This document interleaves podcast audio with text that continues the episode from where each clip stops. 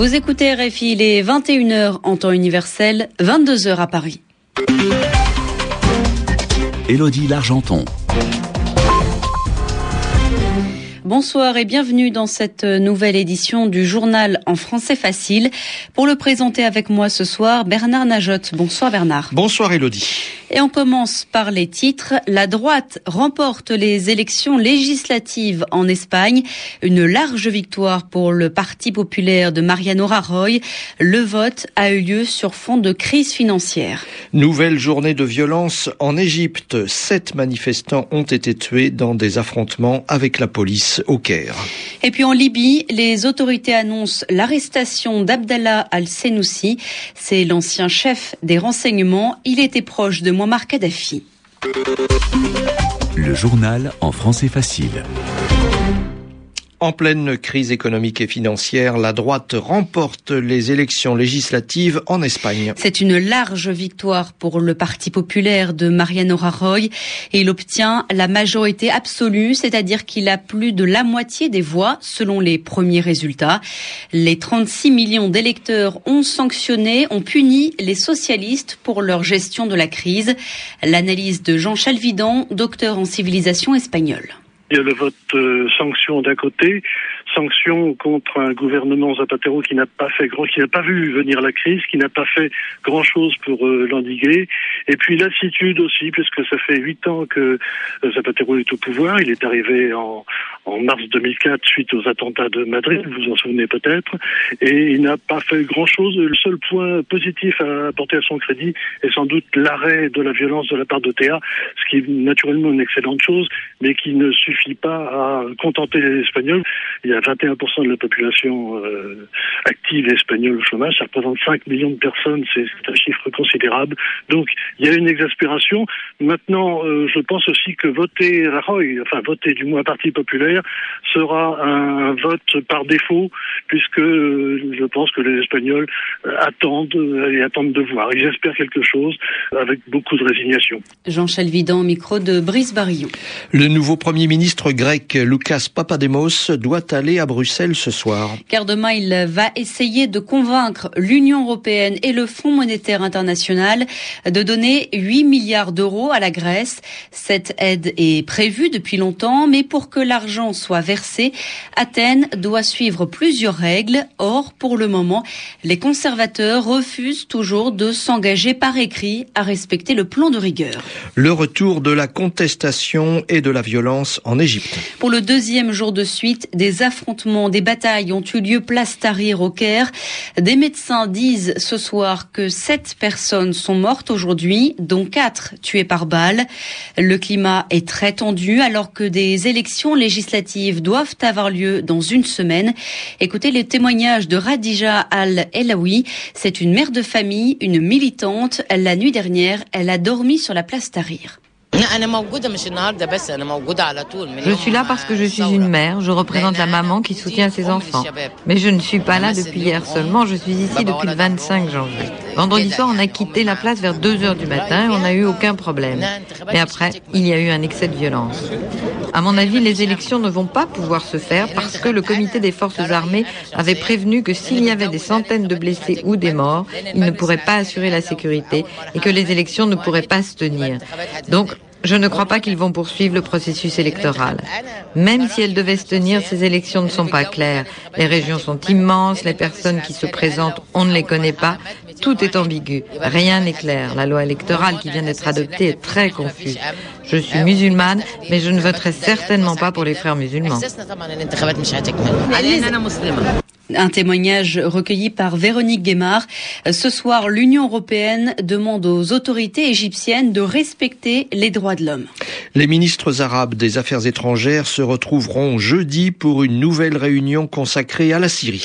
La Ligue arabe avait demandé à Damas d'arrêter les violences avant hier soir, mais la réponse du régime syrien est claire. Le président Bachar al-Assad se dit prêt à combattre et à mourir en cas d'intervention étrangère.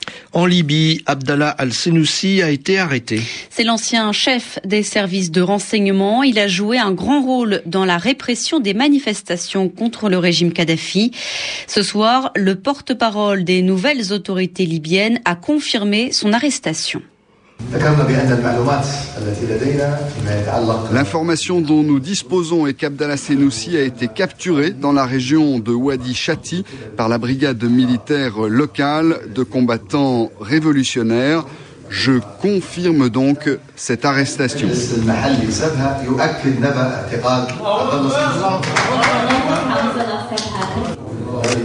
C'est une très bonne nouvelle.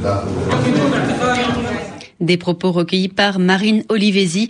Ajoutons que Abdallah al-Senoussi est visé par un mandat d'arrêt international pour crimes contre l'humanité, comme Saïf al-Islam Kadhafi, arrêté hier. Le Conseil national de transition veut que les deux hommes soient jugés en Libye, mais la communauté internationale demande à Tripoli de travailler avec la Cour pénale internationale. Le pape Benoît XVI a quitté le Bénin après une visite de trois jours. Et dernier temps fort de cette cette visite, une messe géante célébrée ce matin à Cotonou. Le reportage de notre envoyé spécial sur place, Geneviève Delru. Un stade comble aux couleurs blanches et jaunes du Vatican. Des milliers de fidèles arrivés très tôt le matin ont assisté stoïquement sous un soleil de plomb à la messe du pape. Dans son homélie, Benoît XVI a appelé l'Afrique à poursuivre l'évangélisation et à se libérer de ses peurs. Chers frères et sœurs, je vous engage donc à affermir votre foi en Jésus-Christ lui seul nous donne la vie véritable et peut nous libérer de toutes nos peurs et lenteurs, de toutes nos angoisses. Puis Benoît XVI a remis solennellement au président des conférences épiscopales d'Afrique le document de l'exhortation apostolique post-synodale, feuille de route pour la décennie à venir. Le voyage du pape au Bénin avait pour logo le continent africain, représenté sous la forme d'une colombe qui prend son envol. C'est ce message d'espérance et de soutien que le pape Benoît XVI est venu apporter ici à toute l'Afrique. Geneviève Delru, Cotonou, RFI. Le football en France avec la fin de la quatorzième journée du championnat. Le Paris Saint-Germain joue en ce moment face à Nancy. À la mi-temps, il y avait toujours 0 à 0. Tout à l'heure, Valenciennes a battu Auxerre 2 buts à 1 et Brest s'est imposé face à Sochaux 2-0. Et puis, le, tennis. Avec, euh, oui, Bernard, le Masters qui a commencé aujourd'hui à Londres. En ce moment, Raphaël Nadal affronte Mardi Fish. Raphaël Nadal mène 5 jeux à 2 dans le premier set. Cet après-midi, Joe Wilfried Songa a été battu par Roger Federer en 3-7, 6-2, 2-6, 6-4.